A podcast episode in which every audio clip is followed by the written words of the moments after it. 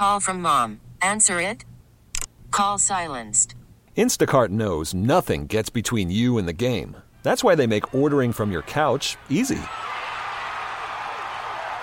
Stock up today and get all your groceries for the week delivered in as fast as 30 minutes without missing a minute of the game. You have 47 new voicemails. Download the app to get free delivery on your first three orders while supplies last. Minimum $10 per order. Additional terms apply. Our next guest is Jen Noonan. Jen Noonan is an adolescent specialist with the Jimmy Fund Clinic at Dana Farber. It's great meeting you. Hi, nice to see you guys. And tell us exactly what you do. So, um, you know, my job at the clinic is to ensure that we have really exciting, supportive services for teens. What we know about teens in general is it's, you know, it's a hard time in your life, right? We all remember being there and, and how difficult it can be. And certainly when there's a cancer diagnosis thrown in the mix of that, it's hard. Mm. And so I think, you know, one of the things that we want to think about, and we've heard it a lot even just this morning, is how to instill that sense of hope, right? How to keep things hopeful for patients. And I think a lot of that comes through trying to keep things as normal as possible. And so we have different ways that we do that. You've heard about the trips that we take throughout the year. That's one way. Spring training trips. Mm-hmm. Yep, mm-hmm. exactly. Um, that's certainly one way. And we also do a lot of in clinic activities and we have some support groups too. So it's really thinking about the range of patients that we see that are teens and thinking about different ways that we can meet all those needs for them. Yeah, see, I, when I think of uh, teen programs, uh, you know, you mentioned, you know, you know, taking the trip down to spring training, but it, it, I, I really hear, you know, Justin Bieber concert. You know, I, I hear, you know, like, like, different types of trips. Is that part of, of what you were able to draw from, like those opportunities? Yeah, I mean, I think there's so much that goes into the day to day. There's so much that that we take, sort of going off of the things that you just said, whether it's someone donating concert tickets and giving someone that mm-hmm. opportunity, or just finding that someone has a love for music and sort of weaving that into their day to day treatment experience to help make that in clinic time better and more bearable. We've you, done lots of things with Justin Bieber over the years. you know, we, have talked before about all these programs that you do, but I, I, just I love the way you've always kind of put it in, when you talk about cancer being part of a patient's life, but not the center of the yeah. patient's life. And this is kind of what these are what it's all about, right? Almost taking your mind off of it from yeah, I have cancer, but it's not this it's not everything. Yeah. You know? I think that's the ultimate goal that we we want to keep things normal. We want, we know and recognize that this is a part of their lives, but it's not the center. It shouldn't be the whole thing. And so thinking about ways to be creative and help ease that a little bit. I, you know, I think recently there was a patient who actually had to be in clinic unexpectedly for five days in a row and it meant she had to miss her summer camp and she was so bummed out. And so there were a range of reasons for that right? She couldn't see her friends she couldn't do what was planned things didn't go accordingly. And so we talked about like well what was, what's one of your favorite things to do there? And she said tie dye. And so we brought that to clinic and we did that you know at her infusion room right there. And although it doesn't make up for missing camp, it helps sort of bring those pieces that can make it normal. You were going to do that at camp. Let's try to do that here. You the outside trips, you know, those are outstanding. We hear so much about them, but there's a lot of things you do on a daily, day to day basis. Tell me about the Faces and Flashes program. Yeah, Faces and Flashes are um, are two support groups that we run for for teens, um, and ultimately the goal of those is to gather patients together so that they can be with peers who get it, who understand what it's like. Even if you have the most supportive friends, family, they ultimately don't understand what it's like to be a teen with cancer, and so those groups really sort of focus on that, and much like the trips, gather teens together, but they happen more frequently throughout the year. So their their monthly groups. We have dinner together. We usually do some type of really cool art project that mm. teens would like. You know, not something different than like some some things the younger kids would do.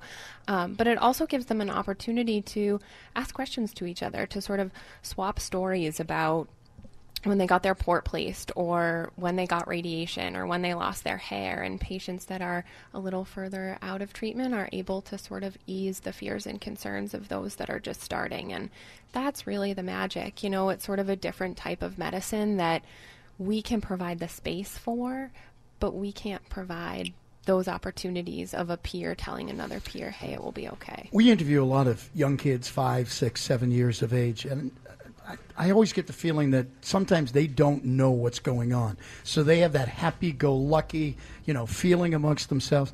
With teenagers, I would think it's the most difficult. They know exactly what's going on. Plus, the lifestyle of a teenager is disrupted by all of this treatment, right? I mean, it's got to be that. That's got to be the roughest age. Yeah, you know, I think I think for a variety of reasons it's so hard for any age, you know, from birth right up to adulthood. But I think for teens it's such a developmental milestone and point in your life where so many different things are happening.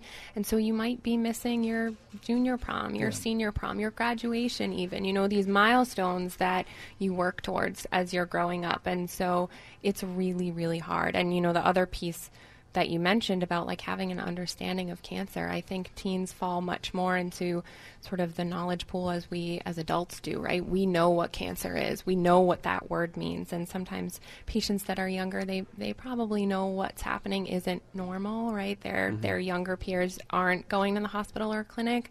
But they don't necessarily have that same connotation that some of the older patients do, and it's it adds another layer. No, the, the the last one is um, you know you talk about these these young teens that once they get farther out of the process, they're able to relate and maybe explain some of the issues to some of the newer patients. And once some of these teenagers are healed and, and they're done, how, how many of these uh, do you see them coming back and actually giving back and you starting all over again with the process as far as educating some of the younger ones? Yeah, you know, I think I think I see a lot of teens and young adults giving back in a variety of ways, and whether that's you know in groups that we're having and doing that directly, or whether that's going to nursing school or becoming a social worker or becoming a doctor, um, and so it really sort of I think it fuels a lot of what we do. You know, we strive to help teens get well in a variety of ways, medically and emotionally. And so when we see them being able to come back and give more to others, whether it's in clinic or whether it's living their life doing other things, um, it fuels us. You know, it, it keeps us going. And I think the other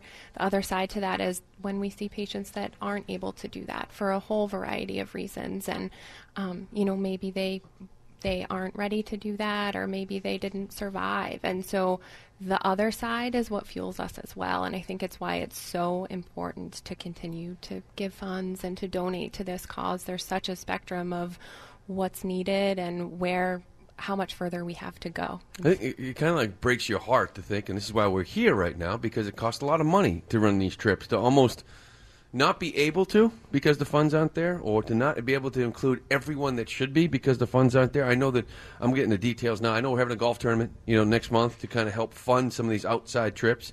Uh, John Dennis done a great job the last few years. We're doing one here in September, but it does. It costs a lot of money to send these kids out on a trip that, as you see, is very, very important to them.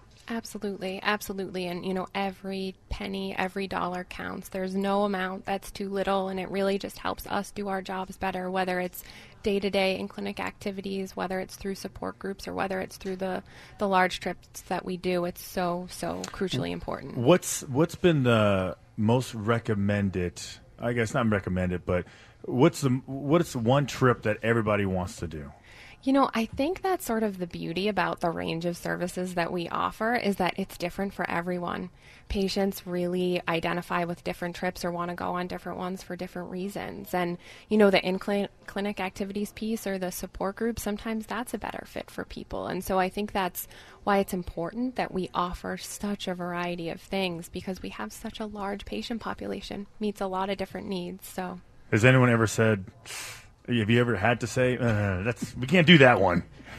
I don't think so. No? You know, I, I don't think I don't think we have. I think a lot of what we do is based on what patients are asking for, and if it's within reason, we try our absolute hardest. Okay, well, I will tell you this: if anyone ever s- suggests, "Hey, I want to go work with Ordway, Merloni, and Fauria," we can make that we happen. have a chair for that. Absolutely. Okay, let's Cool. do that. Let's make it happen. We'll talk sports. We'll talk well pop culture. We'll talk Justin Awesome. Bieber. We'll talk it all. Great. So now would be a good time too to let you know that Friday, September fifteenth, That's the day. That is when the WEEI Jimmy Fund Golf Tournament. Uh, it'll be at the Cape Cod Club of Sharon. In Sharon, you can go to weei.com slash golf. Get your foursome in there now. You can register. And again, the proceeds to this golf tournament will be helping Jen uh, send you know, these patients down to spring training, other different events outside of Dana Farber, which is very, very important. So. Jen, thanks for stopping by and thanks Thank for all you do in Thanks the so clinic. much. Thank Thanks, you very Jen. much. Thank you. That is uh, Jen Noonan. T-Mobile has invested billions to light up America's largest 5G network from big cities to small towns, including right here in yours. And great coverage is just the beginning. Right now, families and small businesses can save up to 20% versus AT&T and Verizon when they switch. Visit your local T-Mobile store today.